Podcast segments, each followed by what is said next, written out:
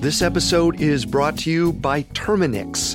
There's one thing we can all agree on dealing with pests is a pain. But luckily, Terminix can help because when pests show up, so does Terminix. With over 95 years of experience, they have what it takes to take on any pest problem fast. So if your home or business has pests, don't stress it, Terminix it. Visit Terminix.com to book your appointment online today. That's T E R M I N I X.com. This episode is brought to you by BetterHelp. Bottling everything up can be really bad for you in the long run and have some terrible consequences. And this isn't a conspiracy theory. The more you let things build up, the more of a toll it can take on your mental health. I know for me, in dealing with some traumatic events in my life, I had the tendency to think, well, they've already happened. I'm okay. Other people have it worse. It doesn't matter much. And through therapy was really able to understand how those events impacted me and changed how I'd started to see the world in ways that weren't great and were sometimes making my life worse. So therapy or dealing with any traumatic events you've had might really help you in terms of how you can live in the present moment now. So, if you want to give therapy a try, check out BetterHelp. It's entirely online, convenient, and flexible. It's also really easy to get started. Just fill out a brief questionnaire to get matched with a licensed therapist. Get it off your chest with BetterHelp. Visit betterhelp.com slash conspiracy today to get 10% off your first month. That's betterhelp, H-E-L-P dot com slash conspiracy. This episode is brought to you by Anytime Fitness. Forget dark alleys and cemeteries. For some, the gym is the scariest place of all, but it doesn't have to be. With a personalized plan and expert coaching, Anytime Fitness can help make the gym less frightening. Get more for your gym membership than machines. Get personalized support anytime, anywhere. Visit AnytimeFitness.com to try it for free today. Terms, conditions, and restrictions apply. See website for details.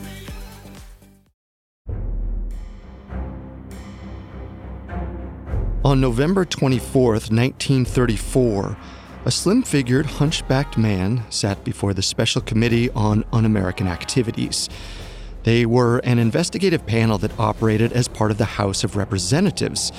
The man's name was General Smedley Butler, and he had information the committee needed to hear. Butler began his two hour testimony by stating that his interest had always been to maintain democracy in the United States. But the testimony that followed left the committee in complete disbelief. Butler claimed he was recruited by a member of the American Legion, Gerald McGuire, to enact a plan. And not just any plan.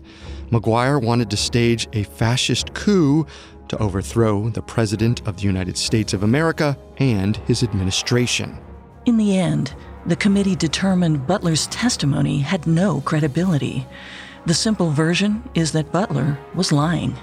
But some people can't help but wonder if the U.S. government went to great lengths to prevent the evidence for Butler's testimony from ever seeing the light of day.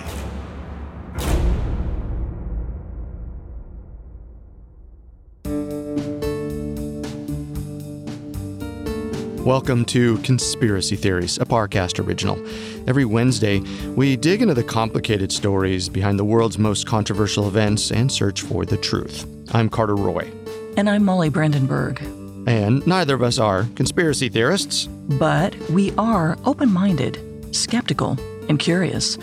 Don't get us wrong. Sometimes the official version is the truth. But sometimes it's not.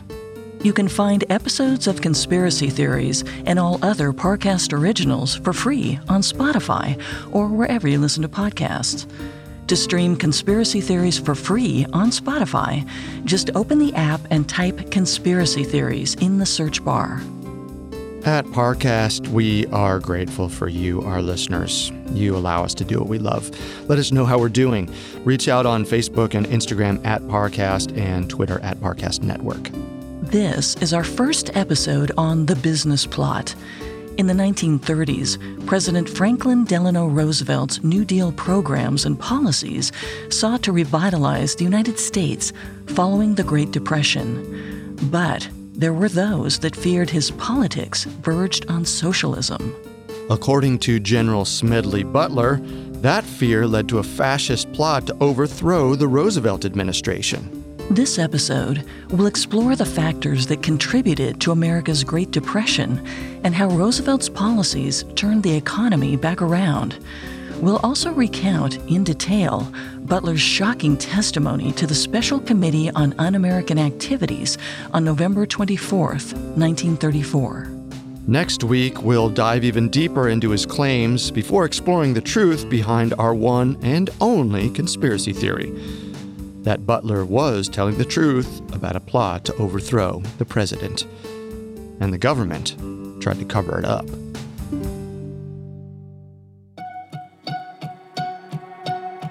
On October 24, 1929, the New York stock market crashed. What followed has become known as the Great Depression. It's difficult to pinpoint exactly when the American Great Depression was set into motion but many researchers, like the National Bureau of Economic Research, have attributed its start to other countries abandoning the gold standard during World War I. The gold standard is a currency system where the value of every fixed monetary unit, like, say, a dollar, is reinforced by real physical gold. Nations that honor the gold standard have a fixed exchange rate between each other. The problem is, it only allows for small increases to value. During World War I, a few European countries started creating paper currency that wasn't backed by gold, hoping that its value might increase faster. By having more money in circulation, they believed it would help their country's economy get back on its feet. These nations had every intention of returning to the gold standard once they were able to, but what they didn't account for was the impact it would have on inflation, especially in regard to the prices of imports and exports, which had a major effect on the United States economy. At the end of World War I, the United States economy was booming. Unemployment was as low as 1.4%. As people used their wealth to buy more goods like cars, home appliances, and radios, thousands of new jobs were created and they were created just in time for veterans to come home to work. Then, in 1924, Congress passed the World War Adjusted Compensation Act, also known as the Bonus Act. It allowed veterans who served in World War I to collect bonuses for wages lost while serving in the war. The catch was these payouts wouldn't be made available until the day of the veteran's birthday in 1945. If they were to die before that year, the funds would be given to their estate. But with a new and booming economy, there weren't many who complained. And with the promise of cash on the horizon, taking out a loan in the present didn't seem like much of a risk. In addition to this, it's important to note that the U.S. was among the few nations who had remained on the gold standard through World War I, which meant that people kept their investments in American banks. As a result, the banks were wealthy enough to give out credit lines to the everyday person, but they were given out perhaps more freely than they should have been and with high interest. In essence, borrowed money flooded the economy and made it appear healthy but behind the scenes, debt was on the rise. Meanwhile, countries who had backed off the gold standard during the Great War were now trying to return to it, but finding it hard with their war debts and rising interest rates. And at the end of the 1920s, the debt bubble burst, leading to the worst economic disaster in U.S. history. President Herbert Hoover took office in 1929, just as the economic downfall began. He enacted certain laws and policies that played a role in relief efforts, like launching public works programs and increasing federal subsidies for farmers. As a Republican, he believed in limiting the federal government's power, but that led him to being blamed for not doing enough. Many people, especially veterans, viewed Hoover's limited power stance as a blatant disregard for the turmoil happening in the country. He wasn't doing enough. They had just risked their lives for the well being of their country during World War I. returning home to a job was the least they should expect. By the end of October 1929, millions of stock shares were sold off in an effort to get out of a crippling market. Then, on October 24th, a day that would become known as Black Thursday, the stock market finally failed. As a result, people started spending less money and hoarding their gold. The decline in consumerism meant less production. Less production led to decreased wages and increased layoffs. At the height of the Great Depression, nearly 25% of American workers were unemployed. For context, the unemployment rate in October 2009, during the recession, was 10%. In December 2019, it was 3.5%. From 1930 to 1932, American banks were failing. People began removing their money and demanding cash. The problem was that banks who operated outside of the Federal Reserve didn't have the funds to liquidate every account. And veterans were hit particularly hard. They soon began to realize that they probably weren't going to get the money they were promised from the Bonus Act. But now is when they needed it most. They were left feeling defeated and angry, resentful of the same country they had just risked their lives for. Then, on June 15, 1932, the Senate rejected the Wright Patman bonus bill that would have delivered certificates guaranteeing that bonuses to veterans would be redeemable in 1945. The post war promise no longer looked like a guarantee. Veterans felt like they'd been robbed. So 20,000 of them organized a march on Washington. They called themselves the Bonus Army, and they demanded immediate payment of the money they were promised. They refused to leave D.C. until they were paid, but morale was low and tensions were high. James Van Zandt, the head of the Veterans of Foreign Wars, and Walter W. Waters, the Bonus Army commander, needed a way to prevent an outbreak of violence. They decided to invite Major General Smedley Darlington Butler to the camps. The 51 year old Marine had served in the Spanish American War, the Philippine American War, and World War I. He had received medals for courage, skill, bravery, and leadership. They figured that his presence might give the men hope. When Butler arrived in D.C. in July, there were thousands of veterans camping in tents and shacks alongside the Anacostia River. He spent the night talking one on one with many of them. He learned their food and supplies were running dangerously low. Though they were on the brink of a riot, Butler encouraged them to practice peaceful protest. He told them, They may be calling you tramps now, but in 1917 they didn't call you bums. If you slip over into lawlessness of any kind, you will lose the sympathy of 120 million people in the nation. Ironically, it was President Hoover who slipped into lawlessness first. On July 28th, he ordered the U.S. Army to expel the Bonus Army. Hoover's troops descended on the camps and shanties, burning veterans' tents and all of their belongings. They were trying to force them out of Washington. Horrified, Butler began calling politicians and asking them to show support for veterans. The Democratic governor of New York, Franklin Delano Roosevelt, agreed to help in any way he could. In fact, later that year, FDR ran for president on the promise of hope for veterans and American citizens alike. His signature plan, New Deal for the American People, proposed a distribution of wealth that put the people first. It also tried to adapt existing policies to meet the needs of the time. FDR defeated Hoover in a landslide victory. On March 4, 1933, on the day of his inauguration, Roosevelt declared, The only thing we have to fear is fear itself. And after years of turbulence, Roosevelt's New Deal seemed like it might just eliminate Americans' fears. His first hundred days in office were legendary. He urged people to put their savings back into the banks, and they listened. By the end of his first month, nearly three fourths of American funds were returned. He passed a wide variety of laws through Congress, all designed to restore the country to its former glory.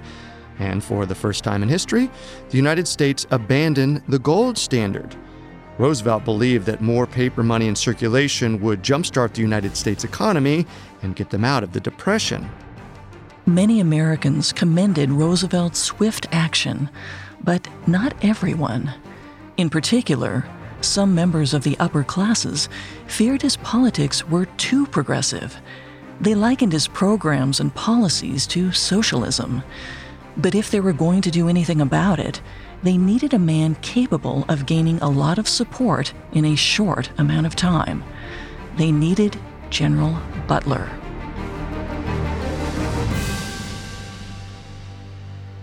Coming up, the plot to take down FDR. This episode is brought to you by Terminix. Terminix can't help you solve the world's biggest mysteries or take on alien life, at least, not the ones you're thinking of, but they can help take care of pesky invaders in your home, like the ants in your kitchen, the roaches under your sink, and the termites in the walls. Because when pests show up, so does Terminix. No matter what type of bug it is, they can Terminix it fast with personalized pest care that puts you in control. And with over 95 years of experience, it's no wonder they're trusted by homes and businesses everywhere. So if you have a pest problem, don't stress it. Terminix it. Visit Terminix.com to book your appointment online today. That's T E R M I N I X dot com. This episode is brought to you by Anytime Fitness. Forget dark alleys and cemeteries. For some, the gym is the scariest place of all, but it doesn't have to be. With a personalized plan and expert coaching, Anytime Fitness can help make the gym less frightening. Get more for your gym membership than machines. Get personalized support anytime, anywhere. Visit AnytimeFitness.com to try it for free today. Terms, conditions, and restrictions apply. See website for details. Now, back to the story. When FDR was elected in 1932, the Great Depression was in full swing, and his New Deal programs were attracting a lot of attention. Most of that attention was positive, but some people felt that his plans for the American economy erred on the side of socialism. And according to one man, that was enough for a group of wealthy elites to try and get rid of him.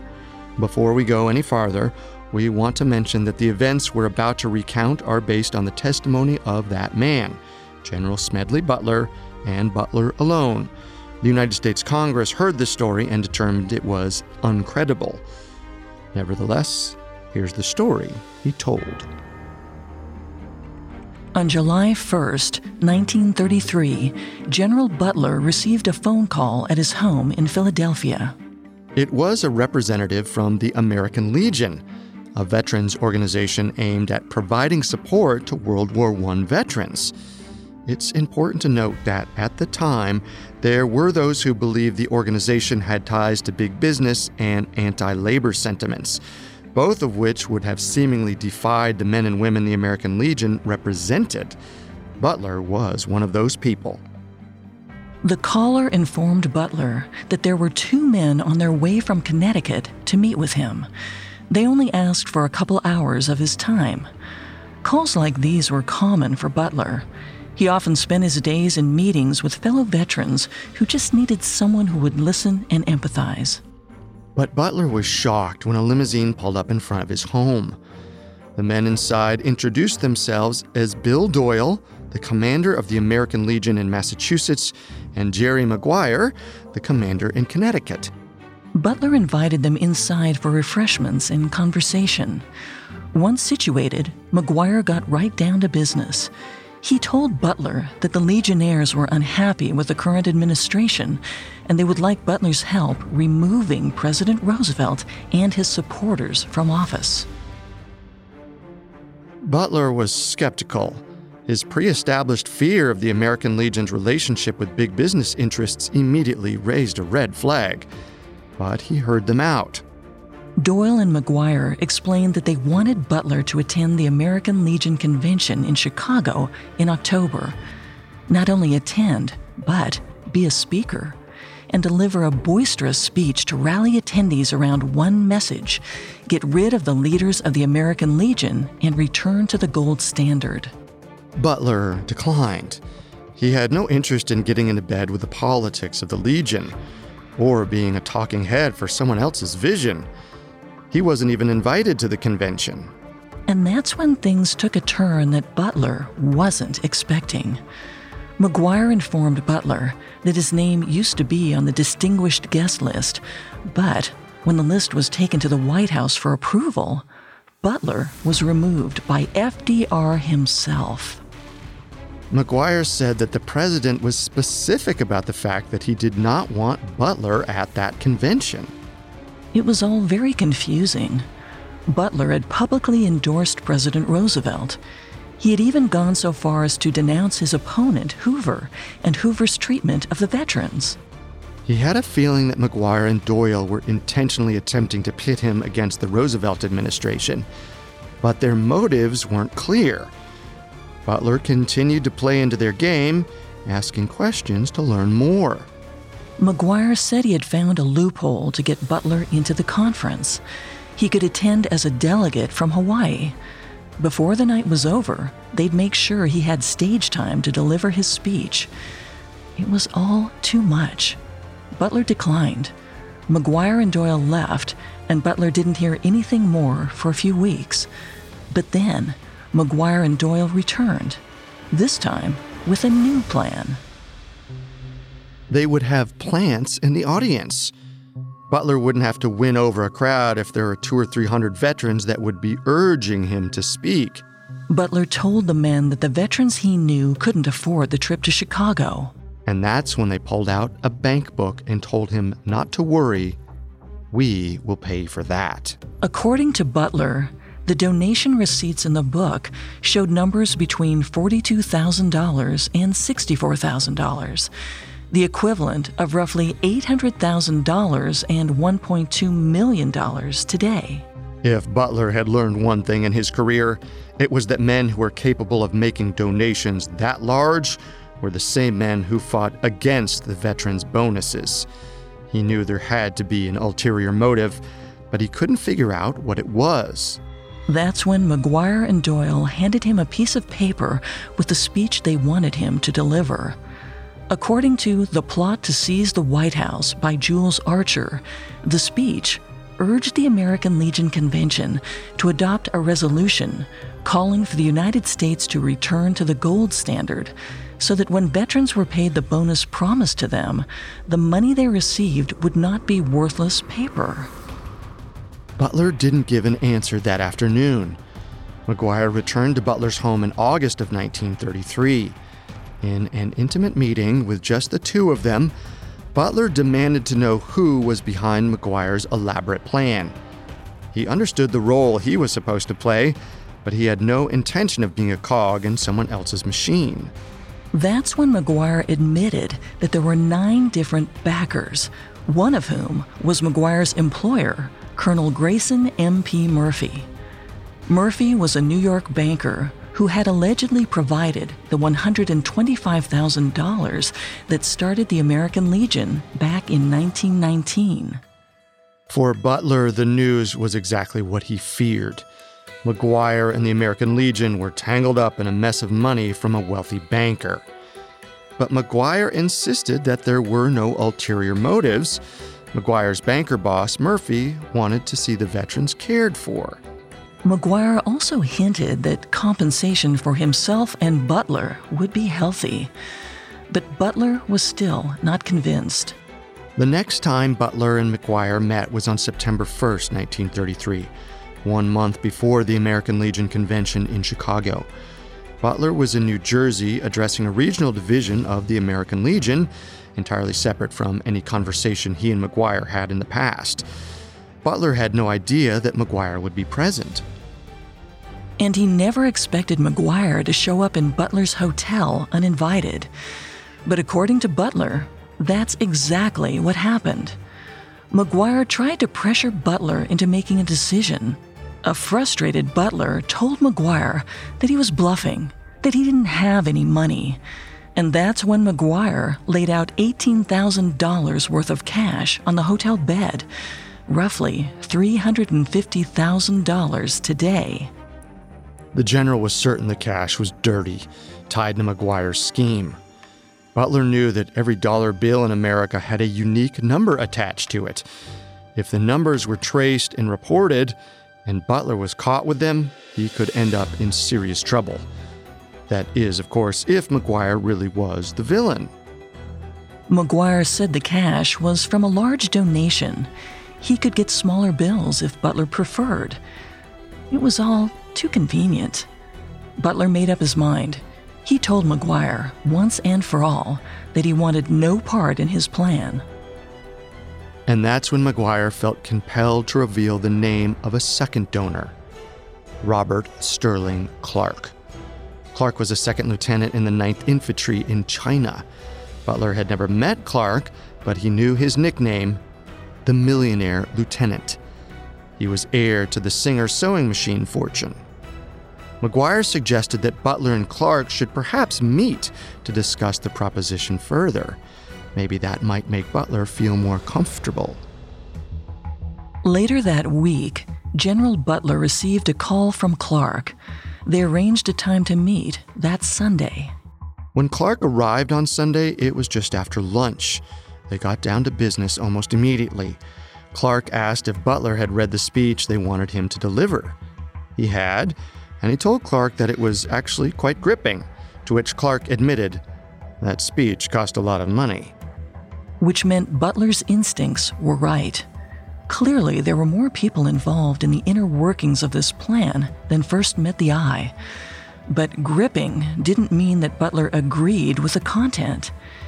He likened the script to a big business gimmick, an attempt to return economic power back to the wealthy banks and businessmen, which is exactly why he had already said no. Clark slyly mentioned Butler's house it had to have a decent mortgage. That could easily be taken care of. Butler was aghast. He was being bribed under his own roof. Based on Butler's testimony, what happened next is a little unclear. We know that Butler led Clark into his study, a room lined with banners, pennants, medals, and tokens of appreciation from the people he had fought for all of his life the poor. He couldn't betray them. As for how the rest of the conversation went, Butler didn't mention exactly. We only know that whatever was said, it led Clark to have a sudden change of heart. Clark apparently phoned McGuire and told him, General Butler is not coming to the convention. He has given me his reasons, and they are excellent ones, and I apologize to him for my connection with it. I am not coming either. You can put this thing across. You have got $45,000.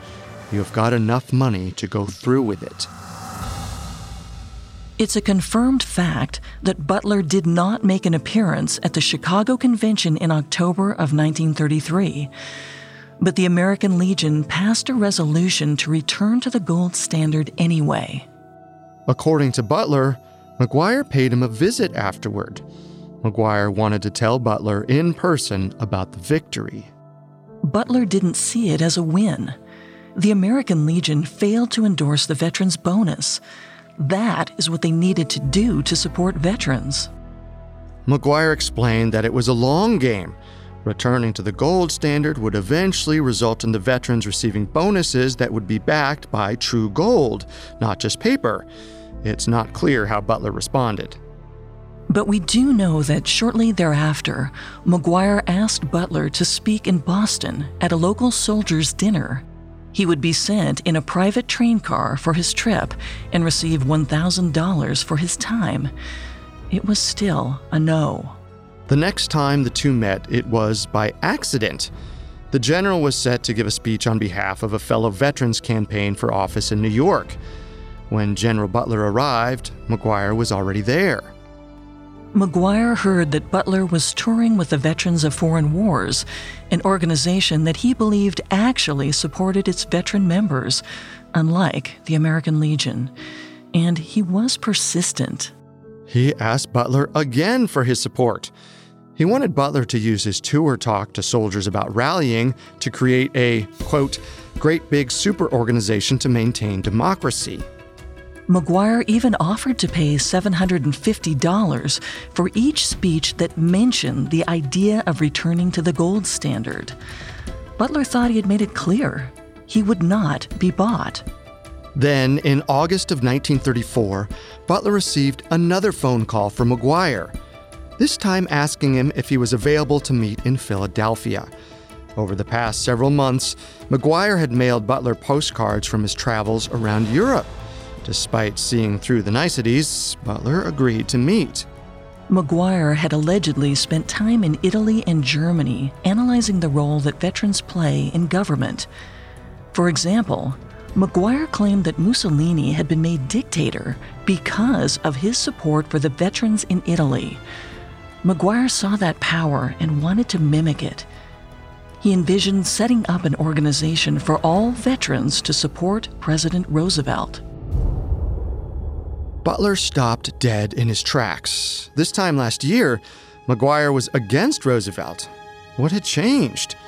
According to McGuire, the president was willing to cooperate now. But Butler couldn't wrap his brain around it. If McGuire was using Mussolini as inspiration, there was no way his plan stood for democracy. Butler asked if the idea was to intimidate the president. McGuire insisted it wasn't. According to Butler, McGuire said, quote, Did it ever occur to you that the president is overworked? We might have an assistant president, somebody to take the blame. We have got the newspaper. We will start a campaign that the president's health is failing.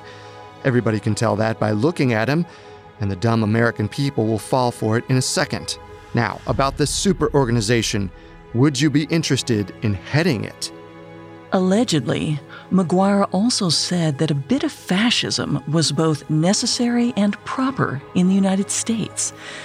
Fascism, meaning a dictatorial state of government where the elite controls society with strict class rules.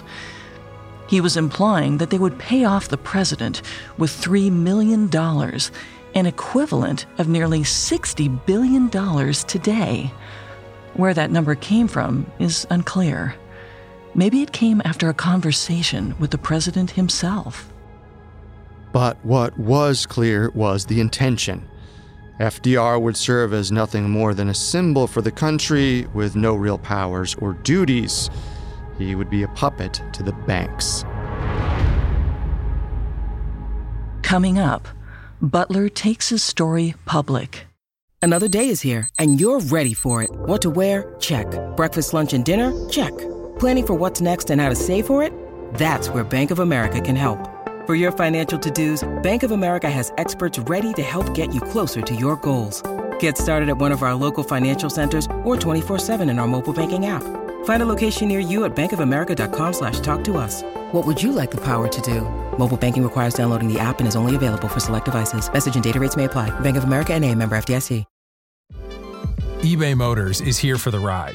With over 122 million parts, you can make sure your number one ride or die stays running smoothly. Brake kits, LED headlights, bumpers, whatever your baby needs, eBay Motors has it. And with eBay Guaranteed Fit, it's guaranteed to fit your ride the first time, every time. Plus, at these prices, you're burning rubber, not cash. Keep your ride or die alive at ebaymotors.com. Eligible items only, exclusions apply.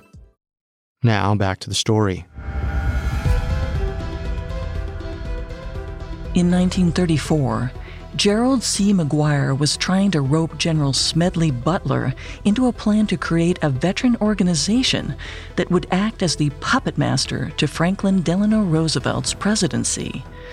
The equivalent of $60 billion would go straight into Roosevelt's pocket in exchange for unchecked power. Meaning, McGuire was staging a fascist takeover of American democracy. Butler pretended to be interested in the plan, though he claimed he never supported it. He strung McGuire along so that he could do more reconnaissance. Details would be critical if Butler was going to stop them. Then, Butler contacted an old friend, Paul French. French was a reporter at the Philadelphia Record.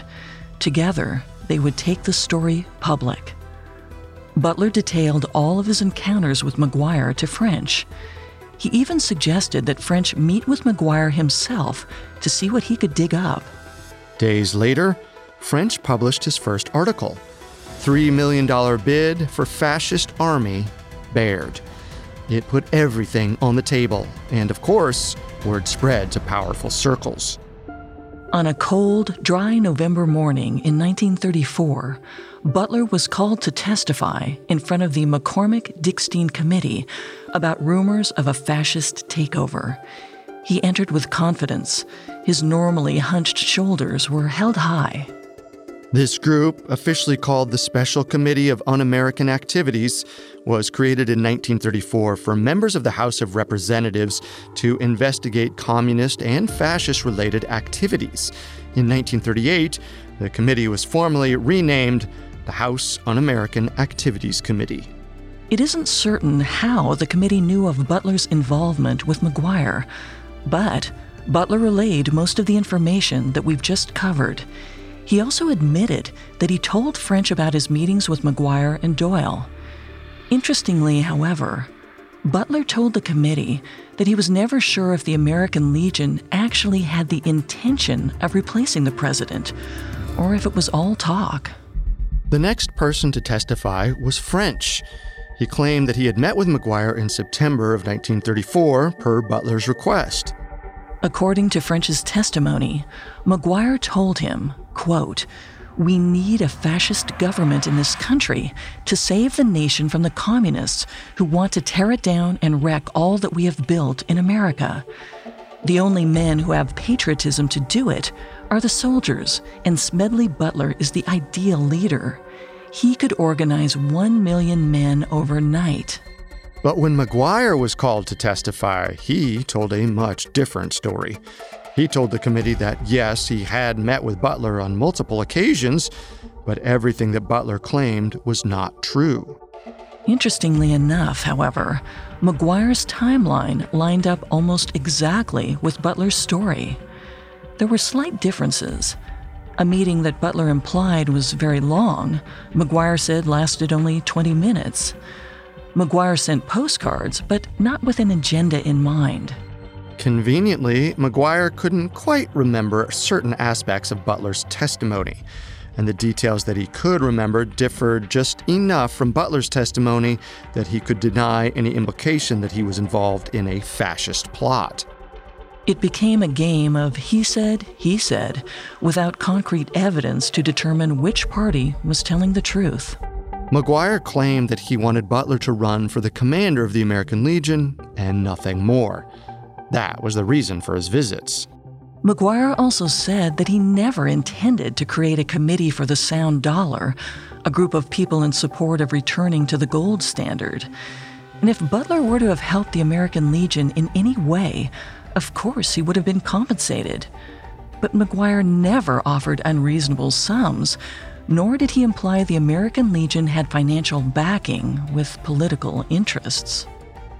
During his testimony, however, McGuire was asked to locate records of a complex financial exchange between himself and an attorney.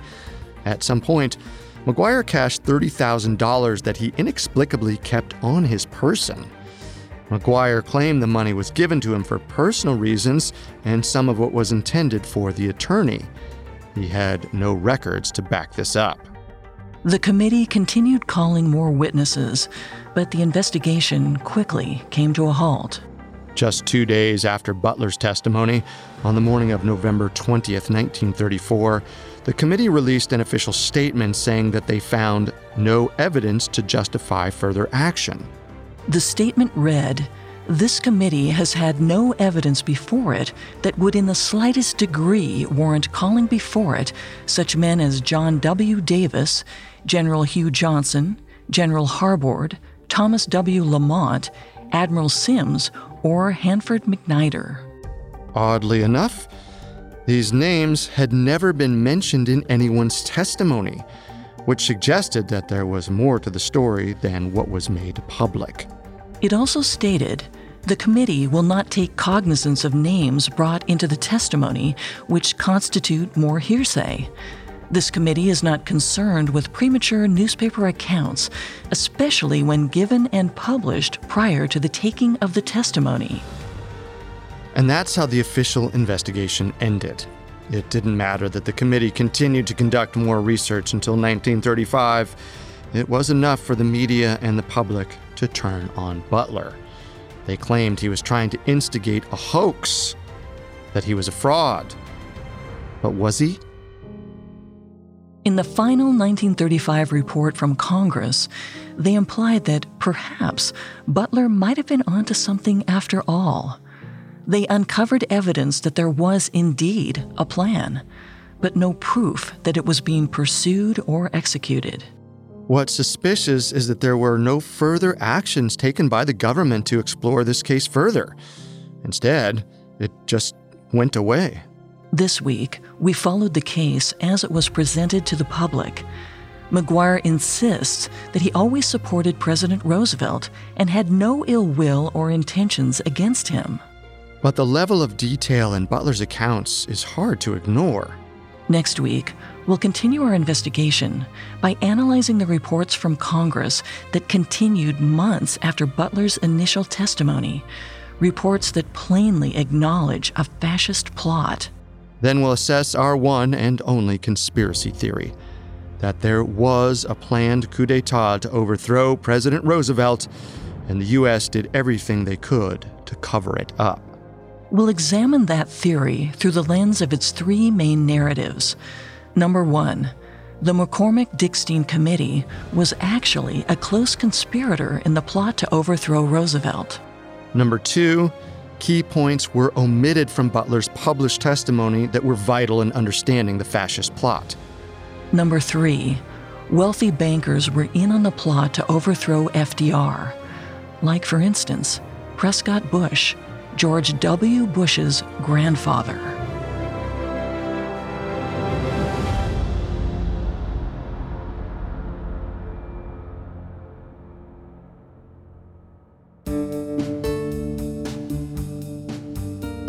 Thanks for tuning in to Conspiracy Theories. We'll be back Wednesday with a new episode. You can find all episodes of Conspiracy Theories and all other Parcast originals for free on Spotify. Not only does Spotify already have all of your favorite music, but now Spotify is making it easy for you to enjoy all of your favorite Parcast originals, like Conspiracy Theories, for free from your phone, desktop, or smart speaker. To stream Conspiracy Theories on Spotify, just open the app, tap Browse, and type Conspiracy Theories in the search bar.